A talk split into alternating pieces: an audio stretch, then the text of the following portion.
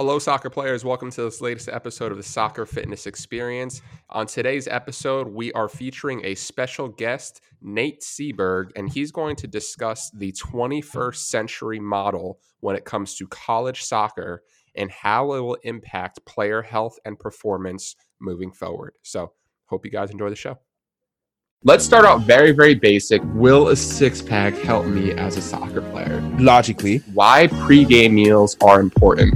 if you do strength training, you can generate more force on the ground. It will take you less stride to get to that ball. until you get there, you can make that up with hard work and dedication and training. On top of it, right? So if you're a player that has little to no training history, imagine the the gains and speed that you can get in such a short period of time because you're doing things. This is why strength training is important. I don't care how you do your strength training. I don't, you know, some people like to go to the gym. I just wanted to double down on that really quick. The point is, you have to get stronger. Hello, soccer players. Welcome to the latest episode of the Soccer Fitness Experience. It is me, your co-host Andy, with my main man Berg. Berg, how you doing today, bro? Busy, bro. It's Busy. been busy today. Just Yeah? been running around. Yeah, been running around all day. Um, I signed a new client today, so that was good. That was that was some victory That's what's up. me. That's what's up, bro. But I also I had a coaching call with somebody else, and I just realized some of the pitfall of actual um of coaching. Right, you know, when you coach, you know, sometimes people have like real mental health issue, real confidence issue. That's not just surface level mindset. So you got to be able to have a way to deal with that because otherwise you're gonna have a client that's not getting result, and it's not because of your strategy, but because of like some deep trauma, man. So that's what I found out today. So uh, we got a win and uh, not a dub, but um, an experience, Step I would say. Step yeah. forward. Nice. What about you, man? How you? Um, I'm chilling, man. Right now, I am wrapping up my uh, my residency process down here in Florida. Oh, moving back shoot. to uh, New Jersey in a few weeks, but uh, that means I got to catch up on all the projects that I haven't finished yet, including uh, Wait. two publications. So I've been Oh uh, I've been I've been writing today, writing a lot of words, and uh, yeah, that's that's the vibes. That's the vibes right now. That's where you're at. You passed? Uh, gotta wait till June to hear from this test, man. Oh my God! You Yeah. gotta wait till June. gotta wait till Talk about the June. anxiety, the anxiety of waiting. Oh, that's that's gone. that is gone. That was there for about a week. it's gone already. It's gone. oh my It's God! Bounce back. he's, he's not carrying game is good. He just, he just don't care.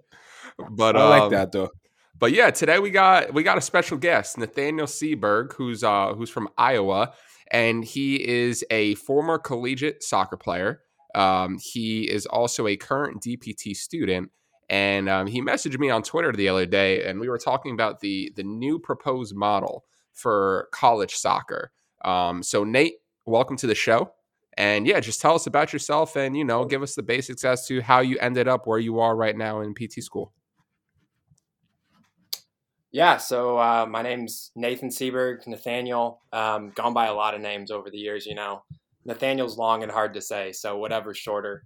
Um, I grew up in Illinois, played club soccer in Iowa actually because I went to a private school, and then um, eventually I played my college soccer at Drake University, um, which is located in Des Moines, Iowa. Best city in Des Moines, or best city in Iowa, best school in Iowa. Um, so I did my four years there. It was great. Loved every minute of it. Um, and then, yeah, physical therapy school came, took me to Iowa City, where I am now. Nice, nice. So when you say best school in Iowa and best school in Des Moines, it sounds like you're maybe taking a little subtle shot at some other schools in the area. What's going on there? Uh, I mean, Drake is Drake's a private school. We're a we're a mid major school. We don't you know we don't have the athletic prowess of Iowa State and Iowa, but you know we've got heart, we've got spirit, and uh, I just gotta gotta represent my Bulldogs everywhere I go. I like that. I like hear that. that. There we I hear go. that. So, um, can you can you like just give us a a kind of overview on your collegiate soccer experience? And um, a lot of people out there who are listening, they they are young soccer players in high school. They're playing club, and um, just give us, if you can, like a few insights on like what it's like to be recruited as a collegiate athlete, if you can.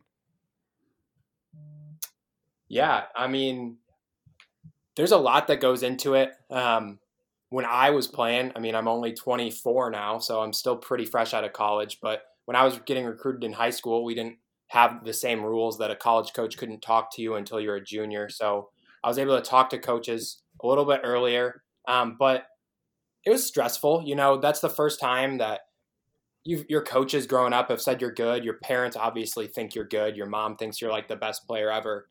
Um, but it's not till those coaches start talking to you that you think you think, yeah, maybe I got a shot at this. So um, I would say just keep your options open. I know a ton of people that um, have either burned bridges with coaches kind of kind of disrespectfully when they choose not to go to a place and then well their number one choice it didn't work out there and they're kind of now they're in the transfer portal they're looking for other places i would just say you know be a great human being be respectful be kind never burn a bridge because you never know when a relationship's gonna gonna really need to kick in for you huh. That's that's that's powerful what what you just said because um it's not about it's not just about your athletic and your and your and your skills ability here. It's it's also um your bedside manner um someone told me that too a long time ago say hey whatever relationship you develop man just continue nurturing that relationship um never burn a bridge because you, you never know where the helping hand is going to come from uh so it's better to have everyone in your corner than rather than piss off um, somebody else. I actually know a lot of cats who are actually very good at soccer, but didn't get recruited because there's just personality. You know, they just were just too dis- disrespectful. And, uh, and yeah, they were just too disrespectful. And then you go in to college, right? You you think you're the best kid in the block, right? Your ego's to the roof, and you're talking to coaches and you're showing attitude. While meanwhile, the coach is talking to a, five other guys that are the same, if not better than you. So always keep that in the back of your mind. You know, you, you know, there's, there's always somebody that's going to be at the same level or better. So yeah, how the way to present and even, yourself. Even then, like, yeah, just just going into your first year in college when you get there. I mean, I remember going in my freshman year and you'd been the person you'd been you'd been your your captain your number 10 in high school like you are calling the shots and i get to our first training session and i was like holy cow thought i was going to come in and play in the midfield and i was so slow on the ball i was getting killed they're like why don't you play out out at right back like let's just let's just put you out there and i was like all right sounds good yeah the game the game is so much faster as you go up a level oh yeah yeah, but uh, um, tell us, tell us. Okay, so you know, you go through this whole recruiting process, and then you end up playing collegiately. Um, did you know the demands of what the the rigors and the intensity of like a collegiate schedule was? And that kind of brings us into um, some mm-hmm. of the reforms that that we're currently looking at right now. But um, we're I, I know it's different one way to see a game schedule, but what was it like to live that experience? And can you just give us some details onto what that was? It's it's crazy. I mean, you think you get you arrive for preseason beginning of August, and then from that time you step on campus, you are living, breathing, doing everything with your teammates, with your coaching staff for that preseason week. So you get you get two, three weeks of preseason, and you are doing nothing but footy twenty four seven. Well, then preseason ends, you're in the middle of your fall season.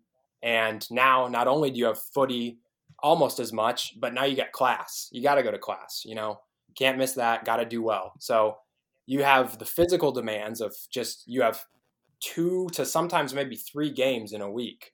Like there'd be days that we would have a game Sunday, we'd have a midweek game and on a when Tuesday you're when night, you're having these games, um, this is something that I learned just a few years ago. Hmm. It's not like they're like, oh, you know, you have a, a Monday game and a Thursday game, or oh, you have a Wednesday and a Saturday. It's like, no, a lot of the times with these collegiate schedules, it's like game Friday, Friday night, and then a game Sunday afternoon. Or like what what was in, in your yeah. experience? What was the spacing like for all of your games and, and everything? So it's it's pretty conference dependent on when you'll schedule. So we played in the Missouri Valley Conference, and our conference was very like Tuesday, Friday, Sunday schedule their games. So you have probably, you know, two of those three slots are filled with a game. And then you're probably going to throw like a midweek non conference game in there as well. So you've got some weeks we'd only have one game. That'd be a nice week. We'd just play on the weekend. Other games, you know, you play, you get that Tuesday game midweek, Wednesday to recover, and then you're already looking at your 48 to 72 hours out from a game and whatever your preparation phase is for the next game. So it's a really quick turnaround. Jeez, and that's not taking into account if it's an away game either, because you got to recover from that, taking the bus, going on the bus, and coming back. You have to take all that into account, which all adds to the the the stretch stresses that you're experiencing. How was yeah? So we how was injury? My, my sophomore uh, injury injuries are tough. Injuries are tough. So I I I experienced a lot of a lot of injuries in college. Um, my freshman year, I, I was healthy um, and I played limited minutes uh, coming off the bench. My sophomore year was really the time I was going to step up. Um, was starting at right back, and we played Xavier first game of the season. Got smacked around the first training session that we got home, I broke my calcaneus. So Jesus. I stepped I stepped on Drake University is famed for our uh, Drake relays, our big track meet. So we have a big blue track around our home stadium, and so I stepped half of my foot on there and just rolled my ankle and broke my calcaneus in half, subtalar fracture. Um, so I was out for the rest of the season on that one. Um, but that it's part of the quick game. So your season is only 72 days at some points. And so by the time that I was able to get back from that, yeah, it's six months down the line. But, you know, if we're doing a full season where we're playing in the spring again, I got back for my spring season. My goodness. Can so, injury just injuries like are tough. That's crazy. That is crazy. Yeah, that's crazy. So now, from yeah, injuries are tough. Now, Nate, can you talk about what this new 21st century model would look like and what kind of Mm-hmm. changes that would bring to to teams in like yours, you know, like teams that have so many games and it seems like everything is very condensed. How does this model make things different? Yeah, so I'll talk about the way it's currently set up right now. So currently, a men's NCAA Division One season is around 72 days from beginning of preseason to end of the regular season. So you've got a couple months. Maybe preseason is a little bit on top of that, but that's very fast. In that time span, you're playing around 20 games, maybe 21, depending on who you're scheduling. So you're averaging a game practically almost every three to three and a half days. You got to play a game. If we look at the other leagues overseas, if we look at the Prem, their season runs, you know, August to May. It's around 270 ish days or so, where they're playing 38, 38 games. Yeah. So between them, if they're not playing midweek competition, they're averaging, you know, 7.1 to 7.2 days in between games. So just to look at those two numbers, the NCAA season is so compact. You're playing an extreme number of games in such a tight window compared to every other league in the world where we're seeing this expansive season, you know, proper recovery. So people took notice of that. Smart people, way smarter than me, way more influential than me. But they said, you know, we got to do something because say you go down with a preseason injury, well, that might cost you three to six weeks. Well, that's almost half of your season in some points if you go down at a certain point. So you lose a, a player, maybe your best player, you could be that could change your season entirely. And so there's been people that said, hey, maybe we should stretch this over two seasons. So instead of playing all of college soccer in the fall, we say, what if we do it in the fall and the spring? So we expand our season. We keep the same number of games. We can add on a few more exhibition games. But now we're not dealing with midweek games as much. You're not going to have to do a Sunday, Tuesday, Friday night game, something like that. We're playing the same number of games, long season. Let's reduce injuries overall. The data that they've shown up to this point, um, when they've looked at similar leagues at similar levels, has shown significantly fewer injuries, especially overuse injuries. Those are the big ones that we want to repeat or, or prevent, I should say. Like if I go into a game and I have the unfortunate, uh, I go into a challenge really bad, roll my ankle up, you know, that's just unfortunate. That's one that we can't really prevent. But it's the the hamstring strains, the calf strains, you know, all these that are micro traumas that are coming from all the accumulated wear and tear that we're seeing on our bodies from playing 20 plus games in a three month window. That we just we got to figure out how to do that. So yeah, the model shows expanded over two seasons. Let's pre- let's play games in the fall, games in the spring, and then have uh, the tournament, the conference tournaments, and the NCAA tournament in the spring as well. That to me, that sounds like a that sounds like a great deal to me. Right, the season gets to be run over a longer period of time, and you know players have a chance to recover. Now, have you have have has there been any pushback to that at all? It's hard to imagine like pushback considering you know it's it's the health of the players. Um, it's just supposed to be much better with this model. Like, has there been any pushback to this model at all? There has been some pushback. So, um, a lot of the people see it at there's some cons about, you know, a lot of places are concerned um, that it's going to cost more money. So now we have two seasons of travel versus condensing everything down, or maybe you could do one longer road trip in the fall, play two away games, against two close opponents, where now you got to stretch that over two seasons. There's also concerns that some people bring up about uh, where we're going to play conditions, conditions wise. So hmm. right now, really, you're just running into serious weather kind of at the end of the season. You know, you get into November in Iowa, at least in all our northern states, we're starting to get you know some flurries, some cold nights. Uh, every time you watch the College Cup, you know, there's a couple years ago it was in Kansas City and it was snowing during the the college cup, which is crazy. Like I know our conference tournament my senior year was practically I think the field temperature was zero, was maybe nine degrees out. So oh. we run into that only only for like the final final stretch of the fall season. Well, imagine if we have to start games now in in March and February again. They're concerned with well, how are we going to do that with our fields? We're still playing outdoors, so in Iowa. I mean, it's March 13th here now, and uh, we got snow on the ground again. So, like, what would we do? We got to find some indoor places to play then. So, people are concerned about the financial implications of that, having more wear on their field. Um, there's been some pushback as well from from some student athletes. I I think the the purpose of it, as well as to reduce injuries, is to you know make the game more professionally, or like give it a more professional feel. You know, everywhere else plays across two seasons. Um, it would correlate better to a professional model, so we could see an easier transition. Um, but you know, mm-hmm. it's hard. You don't get the the quote unquote college experience. Then you know, you don't get to be a, a college student going out every single weekend and doing all this stuff. Um, which, if your whole purpose is to be a college student, then uh, it would probably reduce the number of those individuals on college soccer teams and uh, kind of cut down on the people that are just kind of there for for the uh, experience and the reputation booster.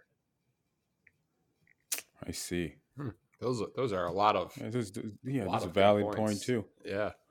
Yeah. You know, I mean, you know, with those universities, man, they're always going to try to cut costs anywhere they can. Uh, so if if anything, you know, when they bring stuff into the negotiation table, money always comes up. And uh, if they can find a way to solve this injury problem with less money, everyone will be on board. But unfortunately, it's not. It's not. It's not all sunshine and rainbow, huh? Yeah. And, yeah, it's um, not. I think. I think. Go ahead. Sorry. No, no, you go ahead. You go ahead. I was going to say back to that, Berg. I think that there's they're beginning to push a little bit more the financial hardship of injuries on the colleges as well. So I'll talk mm. about my mm. situation for a bit. So my sophomore year, I had my first uh, my first foot fracture. So that put me out until fall or till spring of my of my sophomore year. Well, our first game back of our spring season, where we play just exhibitions, uh, I had a fifth metatarsal fracture. So Ooh. there's surgery on top of that that the school's got to pay for. Well, then oh, the school pays for the surgery. Oh yeah, man. Uh, oh, I didn't know that. I didn't know. This is new information. I didn't know that. That's sweet.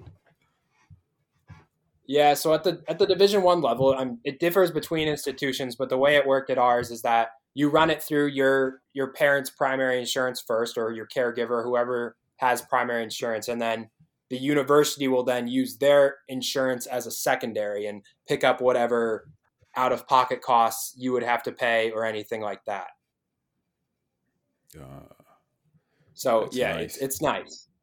Um, but so yeah, there's a there's one surgery, and then well, I go back from my fall of my junior year, and six games into that season, I break my fifth metatarsal again. So there's another surgery. So now the school's picked up whatever my surgery cost times two just to do that. So say that's your say if uh, a team is experiencing an average of one ACL tear a season, well, hopefully, yes, there's a lot more biomechanically and you know balance of strengths that's going to go into your ACL tears. But if we just use that as an example, then you, could possibly save money on that by preventing those injuries and preventing the financial burden that the university sees from those.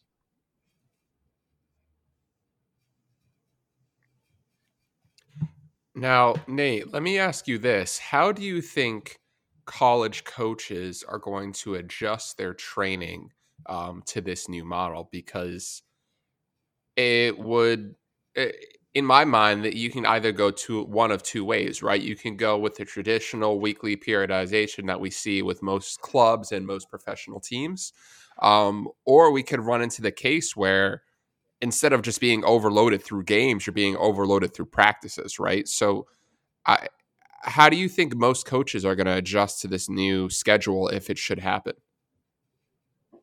So i know the coaches are a huge proponent of it for that periodization uh, element. You know, they want it's hard to implement training and coaching and developing players when you have to see results every three days. Or if I have a, if I play if I play a Saturday and then I know I'm going to play next Saturday, so my Sunday's my recovery day. Monday I'm warming back my starters back in. I'm getting my guys who didn't play as many some fitness and my reserves are are more on training and then by Tuesday I'm implementing them back in. Well, if we have a game Tuesday or Wednesday, I'm not getting any of that ability to teach, just even recover some some tactical sense and some fitness back into my starters. It's all just recovery from game to game.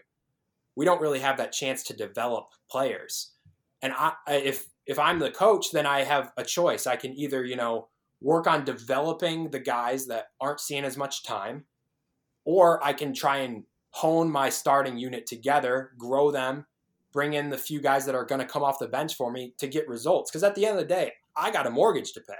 Like I got to get results to keep my job.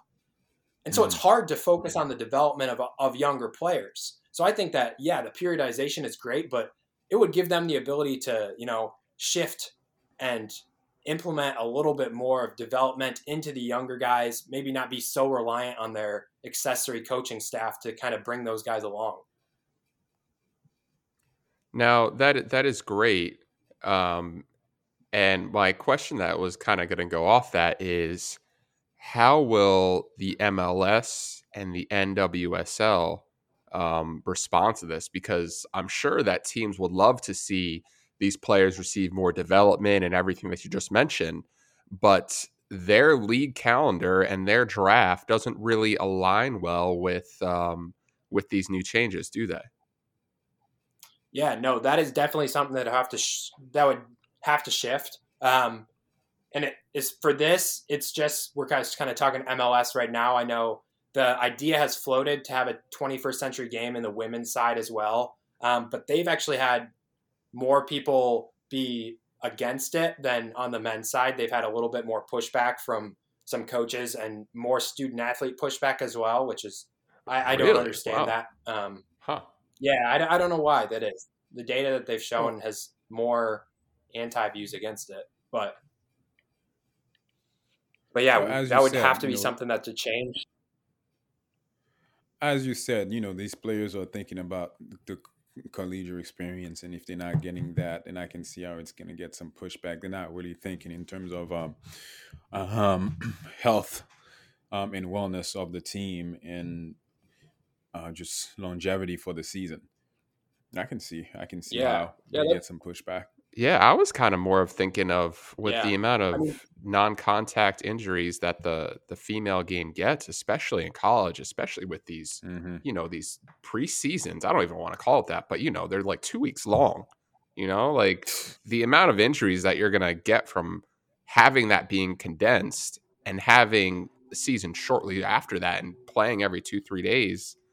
I would expect them to be more on board with it. Me too. Yeah, I I would as well. I mean, I know the the people that I still am in close contact with in, in the women's side of the game, they're all for it. Um, so it, it's a tough balance. I don't know, I don't know who to ask about why not, but there is that there is that uh, evidence out there.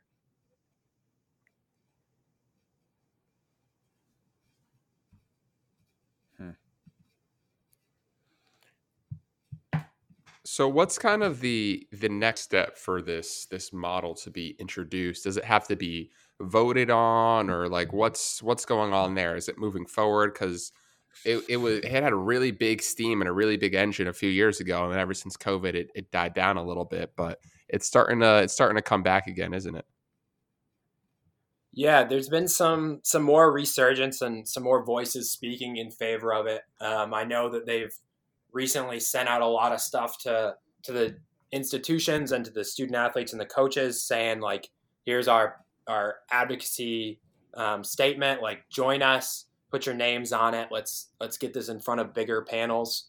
Um, the big thing, yeah, it would be a, a vote from uh, NCAA boards and policy members um, to institute it, which is going to be a lot of uh, both athletics directors at institutions and uh, other individuals who solely work for the NCAA. So the ball is in their court at this point, I believe.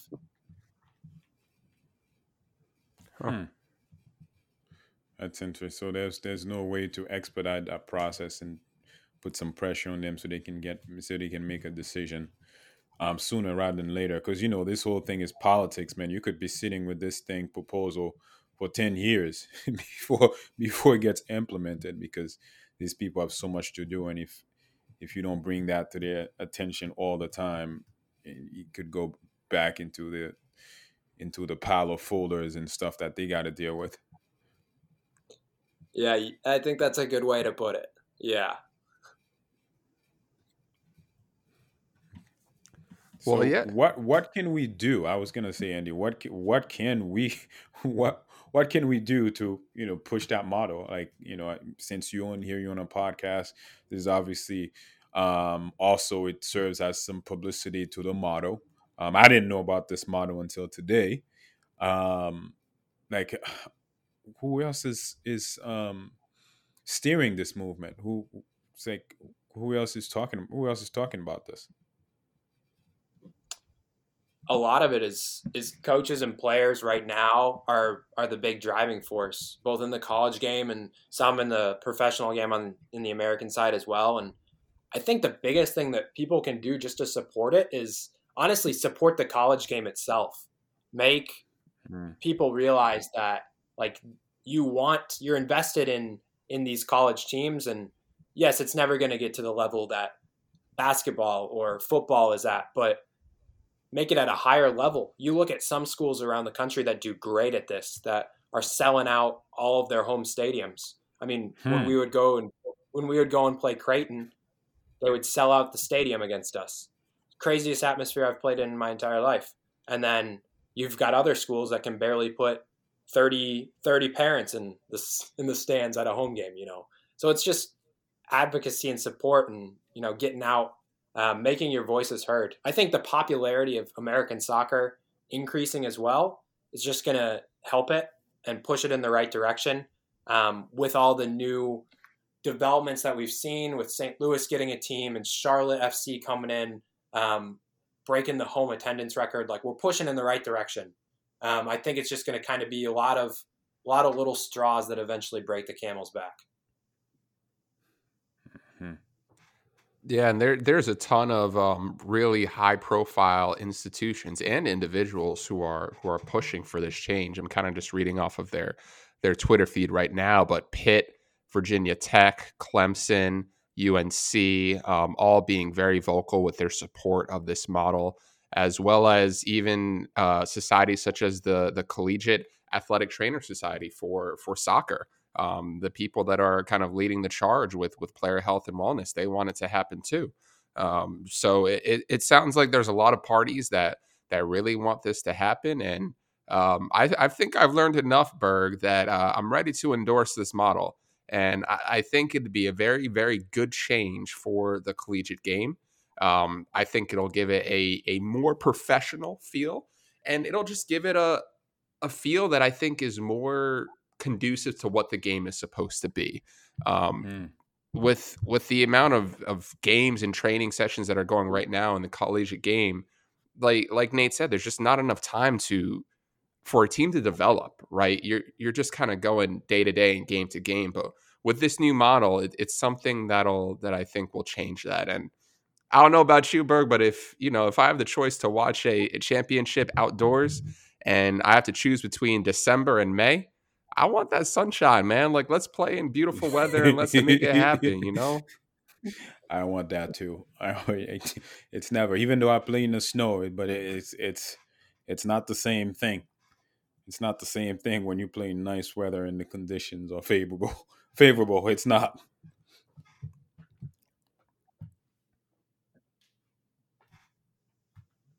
So are are we ready? You know what? Let's let's do this. Berg, you want to let's make an endorsement. You know how like in politics people endorse each other and things like that? Should uh-huh. we endorse the 21st century model? Should we endorse it? I think we should as physical I, I therapists. Yeah. You as know what? I think we should we should totally endorse this 21st century model. Because who wants to be injured? Like, think about it. You know, fresh in college, trying to get some playing time to get more experience, and then you you end up with some some micro tear, some repetitive injury that just keeps nagging for the rest of the season, and you can't just show up the way you want. Uh, nobody wants that, and you know, with those congested schedule, uh, which is like worse than some of the it's just like so bad because you know I used to complain about the high school games. just like Nick just kind of like crushed my understanding of collegiate games because that schedule is like packed, and we're talking about on a higher level. So it's it's a lot more competition, a lot more injury, and you know if if players can actually get developed and play the game without being injured, and less less cost, less money um, that the school has to lose in terms of insurance money. I, I feel like it's a it, there's there's benefit. Yeah, and the and the one thing we haven't discussed is the um the the mid-season break and the timing of that cuz I was looking at the calendar and correct me if I'm wrong Nate, but it seems like athletes would be able to enjoy Christmas and Thanksgiving at home with their families without having to, you know, be worried about a cup final that's kind of squished in the middle of those. And it seems like it just, you know, allows for people to have a nice break in between semesters. Mm. Yeah, the way that they've they've set up that schedule works really well. That break time, you know, how important the holidays are just to spend time with your family or if you're from overseas playing here, it's still a bit of a break, similar to what they do overseas. But yeah, I mean, thankfully, I, thankfully or not so thankfully, you know, I was with my parents on Thanksgiving every year because we were done playing by that point. But if you're pushing for the College Cup and you're in the Sweet 16 or the Elite Eight, you're still playing games. Like you're not at home. So I, yeah, I think that's that's pretty great as well. Yeah, nice, perfect. Um, do any of you have anything else to add to kind of this discussion as we wrap things up? Mm, no, I think I think this is a good model. Great model. Like I'm just just looking at the model before where the games are just so compact. It's just you know it's impossible. Imagine you just play your heart out in a game. All right, you just give everything and you won by like two one, exhausted, and then and you look at your schedule. You got a game like the next day. Like what? like it's like what? I can barely walk after the game, and you want me to show up and play at that same level the next day? And I'm the star player. Imagine I'm the star player, and and I'm doing, I'm I'm doing the grunt work in the team, and then you ask the same performance of me the next day. Like, how can I not get injured? Yeah, that's true. And um, yeah, I, I fully support this model. I think it's something that, from a, a player development perspective, it's it's optimal. Um, but also, I think for just the the overall educational experience too. You know, having that ability and that time off between semesters to not only go home, rest, and recover, but also prepare for final exams and projects and everything like that. Um, I, I think from a purely academic perspective, um, it is it is more reasonable, and you're not missing class during the week to to go fly off or do whatever for your for your team's games. Yeah, less midweek games is less time off school. I, even if you uh, you leave at twelve o'clock on a Wednesday, so you miss your Wednesday afternoon classes, you're probably not going to get home until Thursday morning early, or you know Thursday eight nine a.m. and then what you slept on the bus got to go to class now? Or are you really concerned about your sleep and you're gonna tell a little white lie and just say you weren't back in time and skip class? So i think mm. for academic performance as well you know time in the classroom uh, is a big big push as well Nice. Well, um, Nate, thank you so much for coming on the show. We really appreciate your your expertise and and guidance. Um, for explaining to us what this model really is. And um, yeah, we hope to hear from you soon. And uh, best of luck as you finish up uh, your last few months of PT school. Thank you. I really you appreciate coming on. coming on. Yeah, thank you. All right. Well, um, everyone, make sure to uh, give us a five star review if you haven't already. And we will see y'all next week.